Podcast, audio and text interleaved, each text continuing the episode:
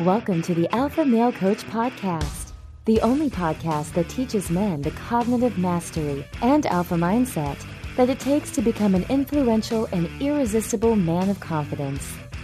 Here's your host, certified life coach and international man of mystery, Kevin Ayo.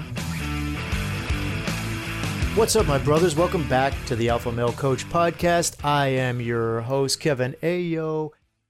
And this is the final week of the year and the final week for you to take advantage of a reduced price in any of the Alpha Male courses that are on the website. Beginning Monday, and actually if you're listening to this podcast after the weekend, it may already be too late, but at beginning Monday, uh, January second, the prices will return to their regular rate.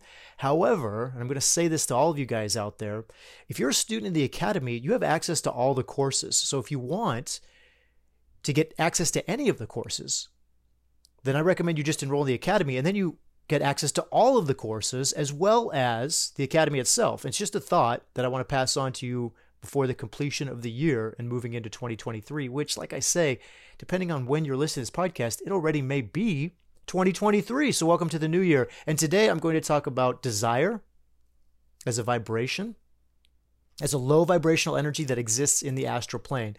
This is actually a part two to the podcast episode that came out a couple weeks ago around commitment and devotion. And brothers, the reason why this is a part two, I'm going to explain at the end of this podcast, because these energies, these triplet of energies, they're always in pairs.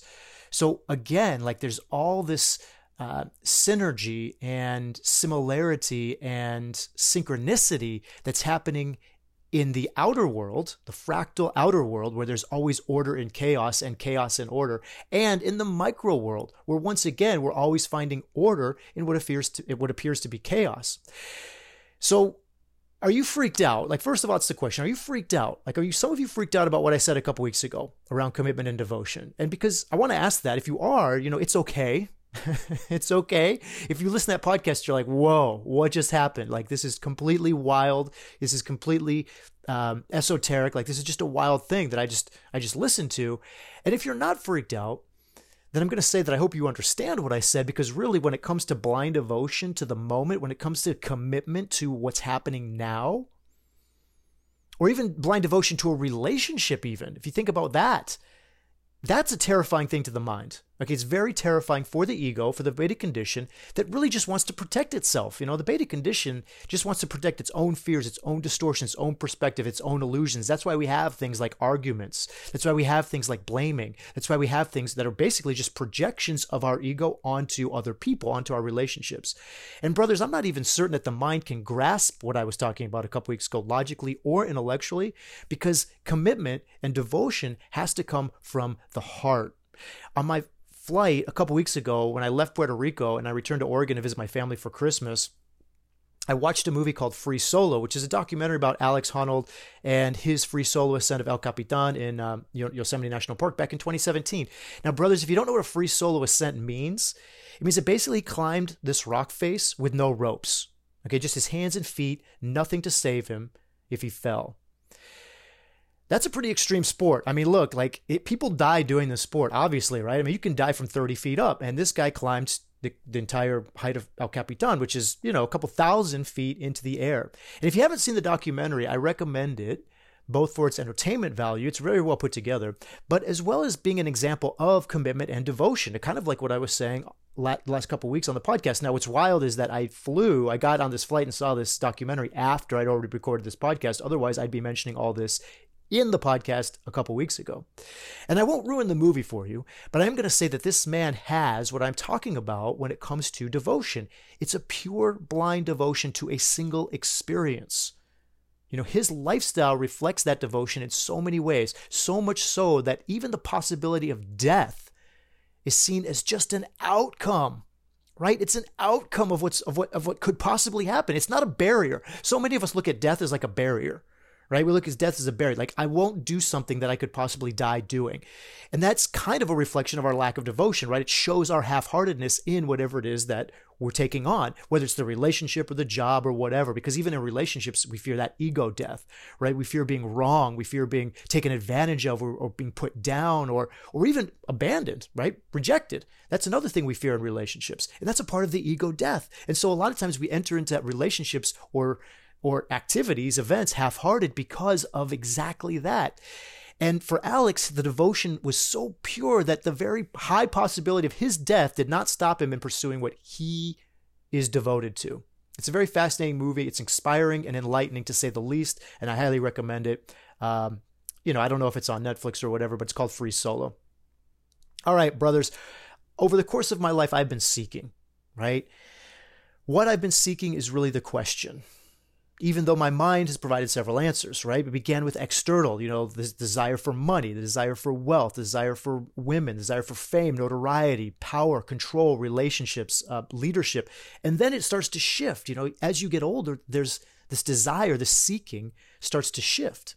And then you desire confidence, right? Desire stability, security, safety, groundedness, assertiveness, you know, whatever, because you realize it's not about the external, it's about the internal. And then as the deeper I go, the more it shifts, right? Because now it's like love and connection and truth and beauty and presence. Like there's still this desire for something, right? And I realize now that every seeker is really only seeking one thing. And that's the ending of the seeking itself. You know, we're, what we're really seeking is the ending of the seeking. That's what we really want. A surrender. We want to surrender to the fabric of energy that is love itself, right? Energy itself, consciousness itself. And in this realization, there exists another paradox, that desire will never end, and yet we are all seeking an ending to it. That's the human lesson, right? That's why we're here. We're here to experience this. Essentially, we're all seeking death, right? We're all seeking the end of our seeking, while at the same time, death is this incredibly terrifying thing, right? That's another paradox. And you'll come to find that the spiritual path is full of paradoxes because it is the way of the heart. Only the mind needs to be needs to have conclusions and answers, right? The heart is okay with paradoxes. And this is why those of you who have entered the spiritual journey are generally those who've experienced some state of ego death and know what lies beyond the constructs of the mind and the matrix. Now, brothers, when it comes to low vibrations, I think that desire as a low vibration is one that we all struggle with, right? All humans. Every lower vibration is going to be rooted in some kind of unfulfilled longing or desire. And every low vibration is a pattern that emerges out of this unfulfilled moment in an attempt to try to fix or do something about it, right? Like we're just unsatisfied in the moment. That's kind of what the desire comes from. We want to escape the now. We experience desire as a low vibration that says, I desire something else. Like that's kind of the foundation of it. I desire something other than what is, right? I desire something better that my mind has created as better, right? It's no real better, but this is the mind that comes in, the desires that pulls us out of this moment. I desire something that I think will make me happy. I desire someone else, right? I desire something that someone else has, and I want it too. Like my neighbor has a Range Rover, and now I desire that. I see it and I want it, right? I desire something that I, t- I am told will make me whole or complete. That's kind of like, that's, those are kind of like the foundational thoughts, the foundational cognitions around desire. It comes from, you know, comparison and, and separation and, and all these other lower vibration things. So desire obviously is a component of being human. And you can let go of thinking that you don't have desires, because you do. Every human does. And you can let go of thinking that desire is a bad thing. And you can let go of thinking that you're never going to transmute your desire, because I'm going to talk about that today on this podcast episode, because this is a collective human vibration. And just like all low vibrations, it is required for our evolution. Brothers, deep within the matrix of the D N A molecules lies a vital code that is generally responsible for the building of what we experience as human civilization, right? We have named it desire, this code, but really it's just an energy that moves us. It's a vibration that agitates us. It agitates us for something new, some new experience, something different. Usually when we think about desire, we think first of sexual desire, right? In fact, even desire sometimes has this connotation to only be around sex, like to desire something is desired sexually. But this is a very near, narrow view of desire. It's actually just one aspect of desire. To really understand desire, we have to strip it down to its essence, which is ultimately my job, right? Right, brothers? I mean, that's what I'm here to do. That's what I'm doing with this podcast, transmuting complexity into simplicity. And to find the quintessence of desire, we must detach the force of desire from its projection into the world. We want to, we want to detach... What is the desire of? What are we desiring for? What is desire itself? Desire as a vibration has no specific aim. It has no specific goal. It is purely the genetic hunger of the collective. Desire alone is not responsible for our individual survival, like so many of the other low vibrations are. If you remember the low vibrations that are inward vibrations, you know, their their personal survival, where the higher vibrations are service and the highest vibration is surrender. But that lower survival, it builds the victim mentality and it expresses itself as selfishness. But brothers, the quintessence of desire does not influence individuality at all. If anything, desire is far more likely to get us killed than it is to protect us, right? In terms of being a survival, low vibration. Desire serves a far wider purpose when it's viewed from a collective genetic standpoint, because the real purpose of this low vibration is to get humans to make mistakes so that we can evolve. That's what desire is around for. And let me let me rephrase that a little bit. Desire does not deserve the individual, right? It does not serve the individual. Desire does not serve you, because it's going to lead you to mistakes, right? It takes you off the path as an individual, as a low vibration. However, it does teach us something valuable at the collective level, because we learn from each other's mistakes. And again, not individually, but collectively, right? Because I'm not going to say that I'm going to learn from your mistakes. You know, you may make a mistake and then I'll watch it and say, oh, I need to experience that too, so I'm just going to go and do the same thing, right? I'm not saying that you'll learn from my mistakes or I'll learn from your mistakes. However, what I'm saying is that when a hundred people and a thousand people and a million people make the same mistakes over generations, we as a species begin to understand and filter out what is undesirable in our human experience. And this is what drives our evolution. And I think that there are obvious examples of this, right? I'm not going to name a bunch of them, but I'll say that they've probably started date way, way back in the Ten Commandments, right? The Ten Commandments are essentially what we've learned from following through on our desires, right? We have these desires, we execute them, and when millions of people follow through on these desires, we begin to learn that this is undesirable for humanity. Right. And that's that's where it began. And, and I think even as recent, we're still evolving, because as recently as having parental controls on the T V and the internet, we realize that here's the internet with all of these things. And there are some undesirable things for our species. So now we have these ways of putting c- control on it, putting the parent- parental controls on it. Because in order for human beings to master their environment, brothers, look, this is what you need to know. In order for us to master our environment, we have to taste all aspects of experience. This is why there's no bad things that are happening in the world. This is why everything that happens is a good thing. Like, I know that that's a weird paradigm to understand. Like, that's a weird thought to say that, well, what do you mean? Like, even the wars are good? Like, even the, you know, like even the things that happen, like, what do you say? Like the bad things that happen to good people, you know, all of these things. Like, what about the bad stuff that's going on in the world? And, I, and I've said to you over and over that it's all good, right? Everything that's happening is happening good. It's happening for us. And this is what I mean. Because as a collective, we have to explore the darker sides of experience as well as the lighter sides. This is a part of our desire. Everything that is must be as it is. And this is the low vibration of desire in action. The fact that individuals or even large populations are killed off is of no consequence to the awareness operating through the whole human gene pool. And I have gotten in trouble for saying that before.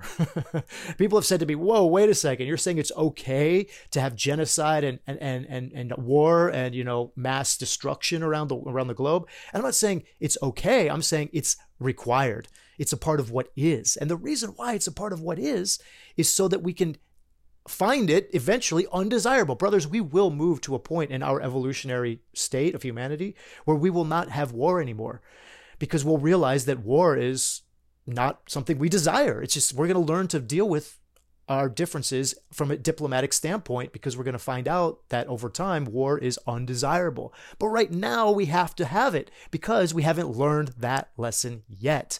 You understand? That's why it's good.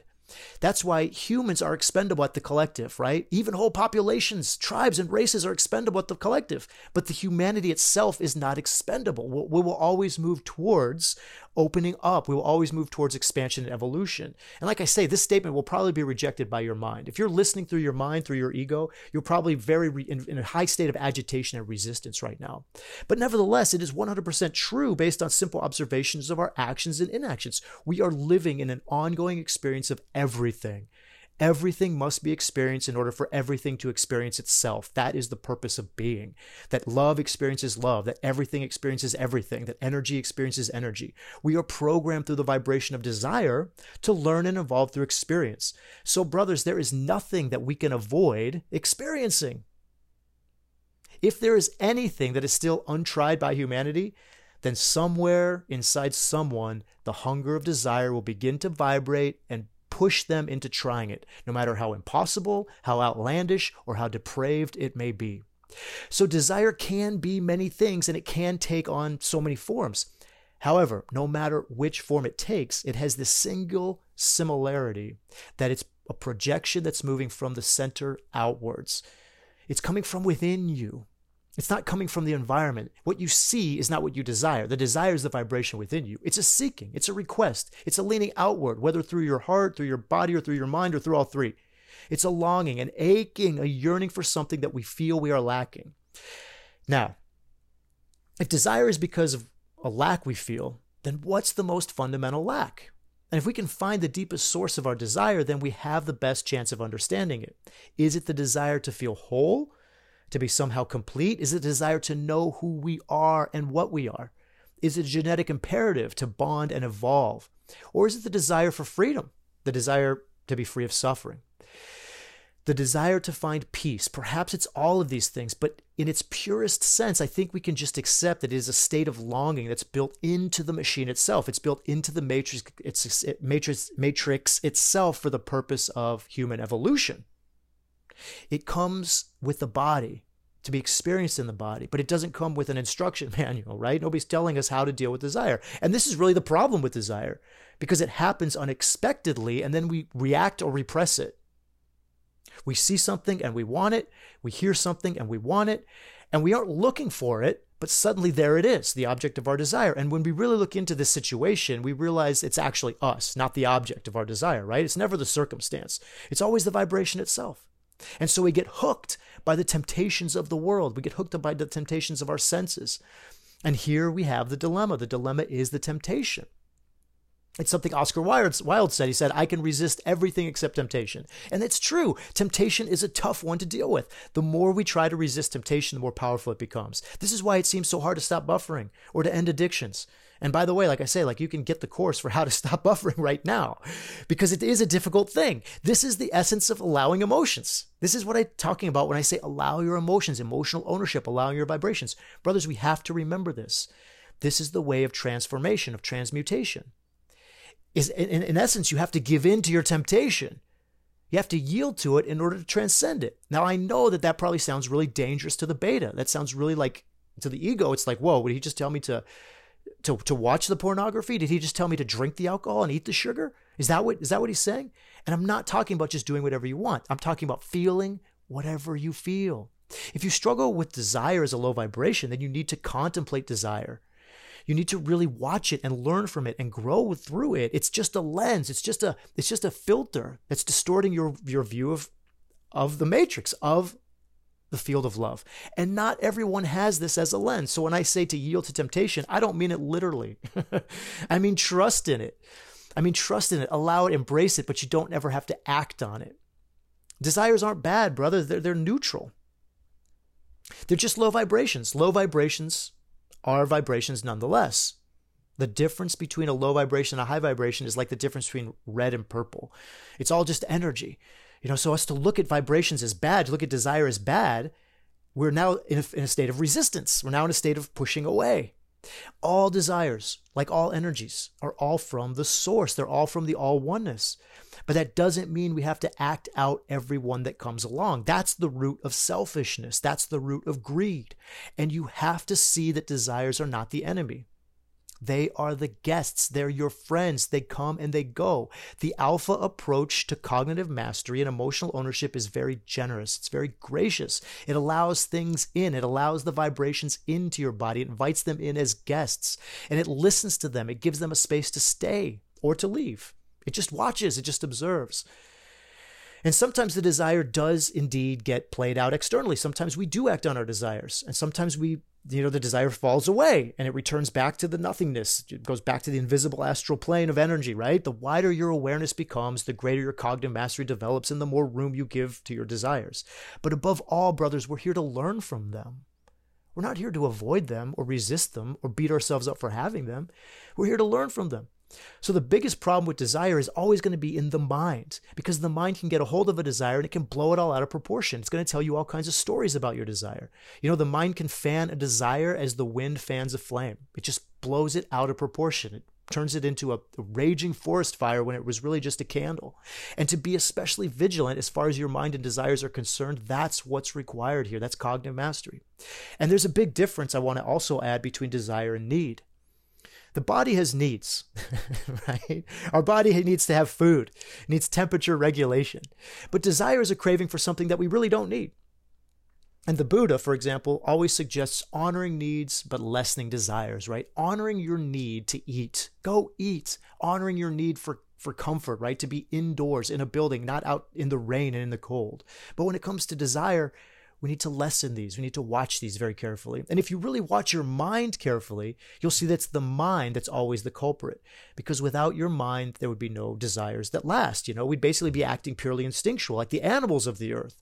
So we are grateful for desire, and that evolves us and our humanity collectively, right? It brings us into our humanness. And yet we also have to be vigilant of desire, as it can lead us down a dark path individually. Now, brothers, as I said, we don't want to repress or react to desire, right? Because when desire is repressed, our life force is also repressed. And this leads to a stiffening of the self, right? It can lead to a stiffening of the body, a stiffening of our emotions, or, or a stiffening of our mind. We can become very mentally rigid. And we begin to take life too seriously. Desire equates to the element of fire and passion. So when it isn't allowed to burn within us, our inner fire kind of fizzles out. This is clearly observed in repressive societies and repressive religions. Over-seriousness manifests through religion itself, which is always imposing moral laws over the top of our natural desires.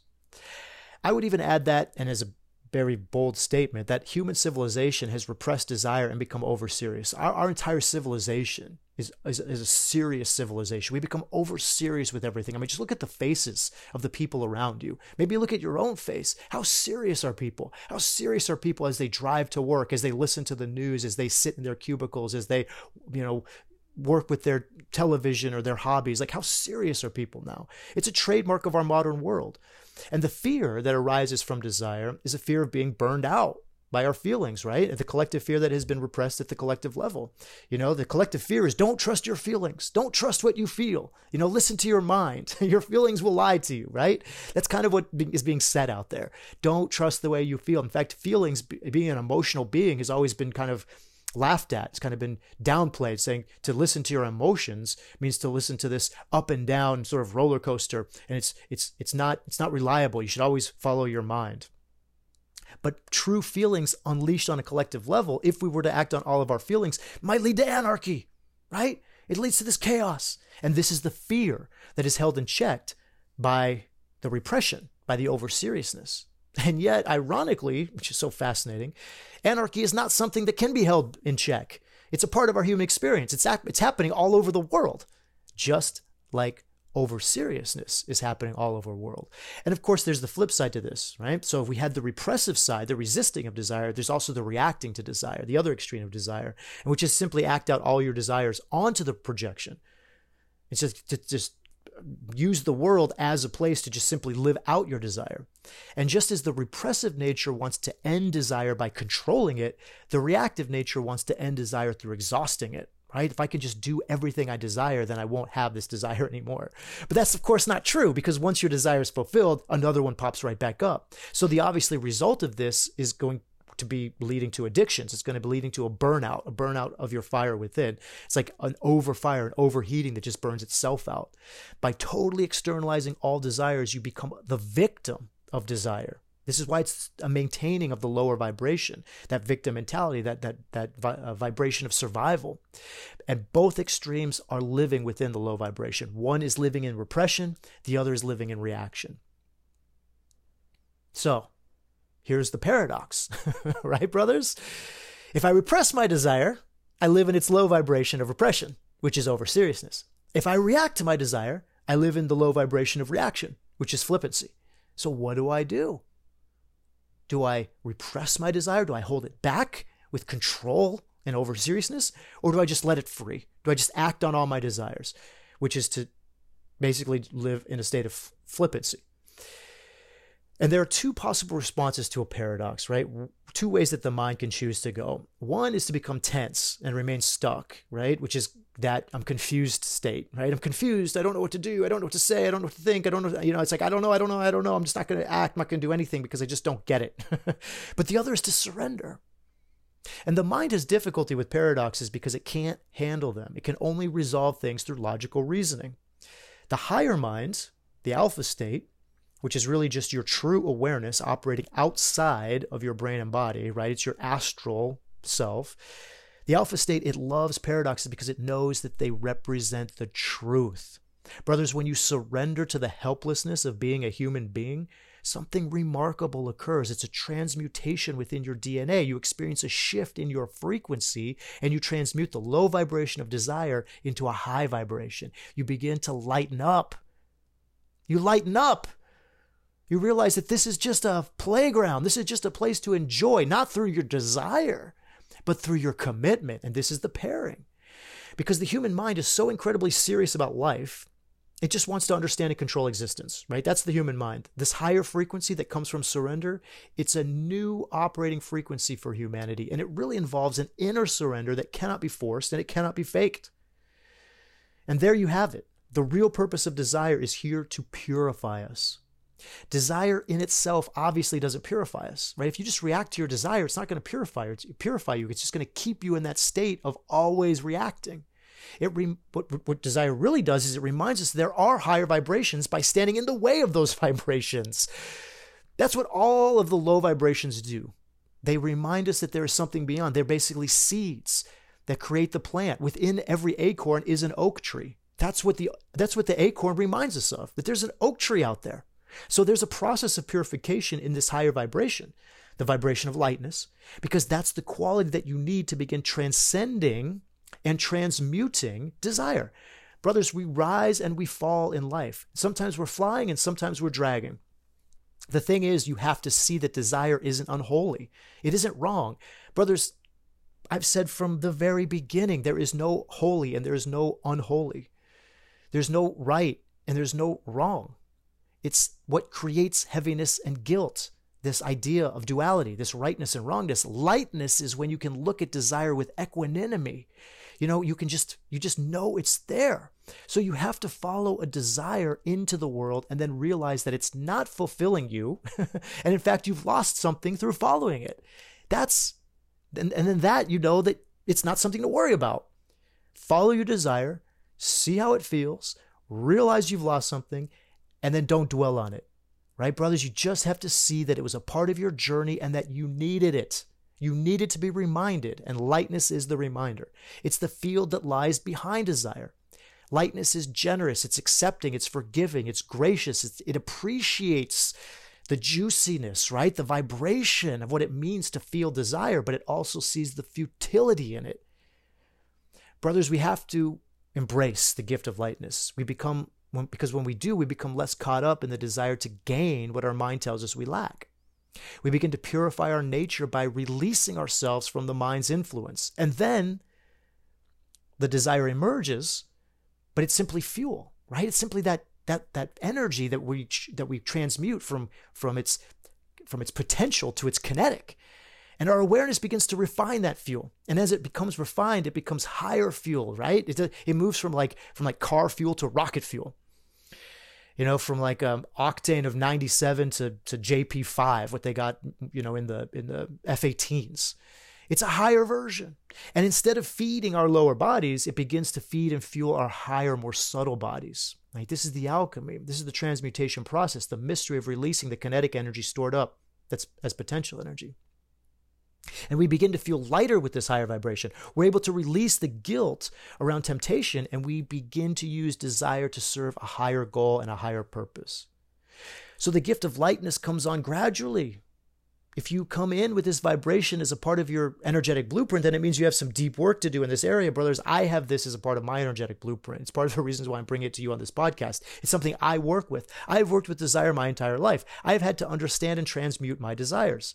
And that work has led me down a very interesting and colorful life, as you, as many of you know. And I've learned to give myself a high, high dose of self-forgiveness and compassion. And brothers, it may take a while for you. It took a while for me. But over time, you will feel lighter and you will be able to see the futility of desire and the beauty of desire at the same time. And then you can be more refined in how you approach desire.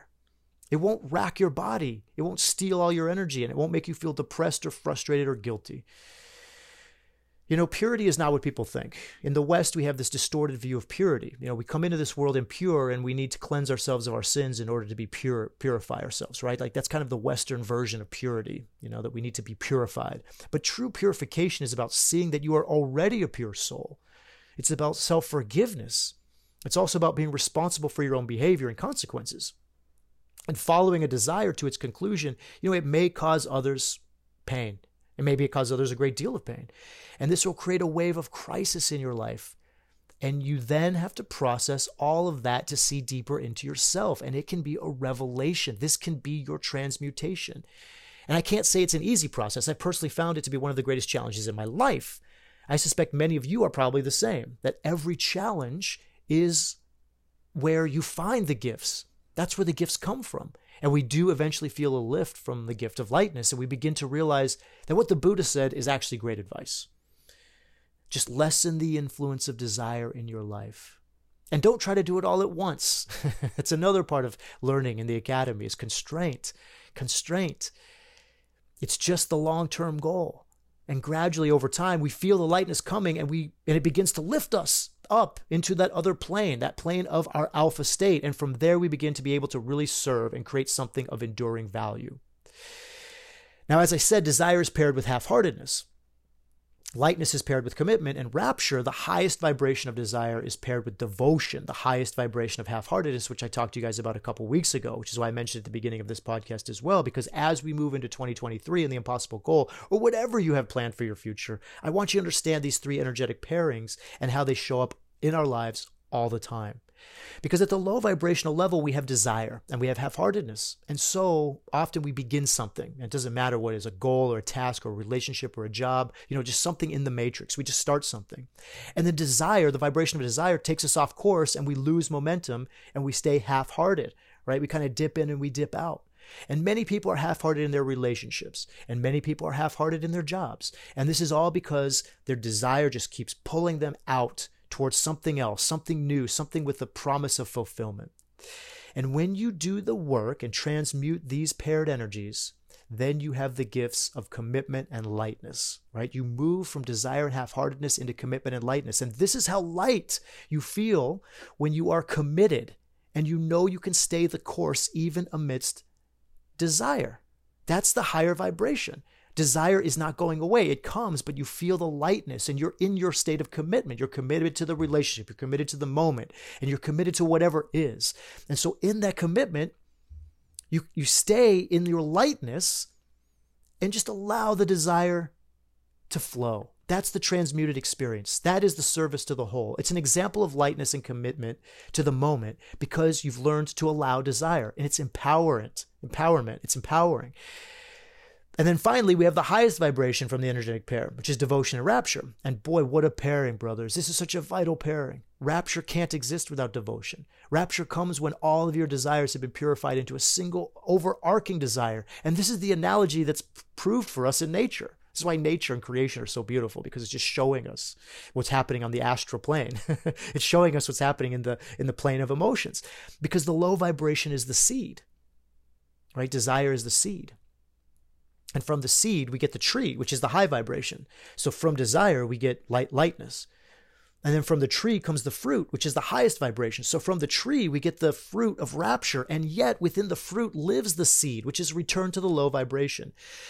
And the seed within the fruit of rapture is desire. And it's the desire to return to the source, the yearning for the light, for freedom from suffering. And this is, after all, what all of our desires really are, the desire to be free from suffering, the desire for God, whatever that means to you. You know, sometimes I just have to use the God word because I think it's a word that we all understand, regardless of how we connotate it. I mean, let's be honest here, brothers. You're listening to this podcast because you're seeking God. You're seeking the source. You're, you're yearning for that source. You're yearning for the light. You're yearning for the truth. You're yearning for a spiritual path. And when I spoke about blind devotion a couple weeks ago, this is what I meant.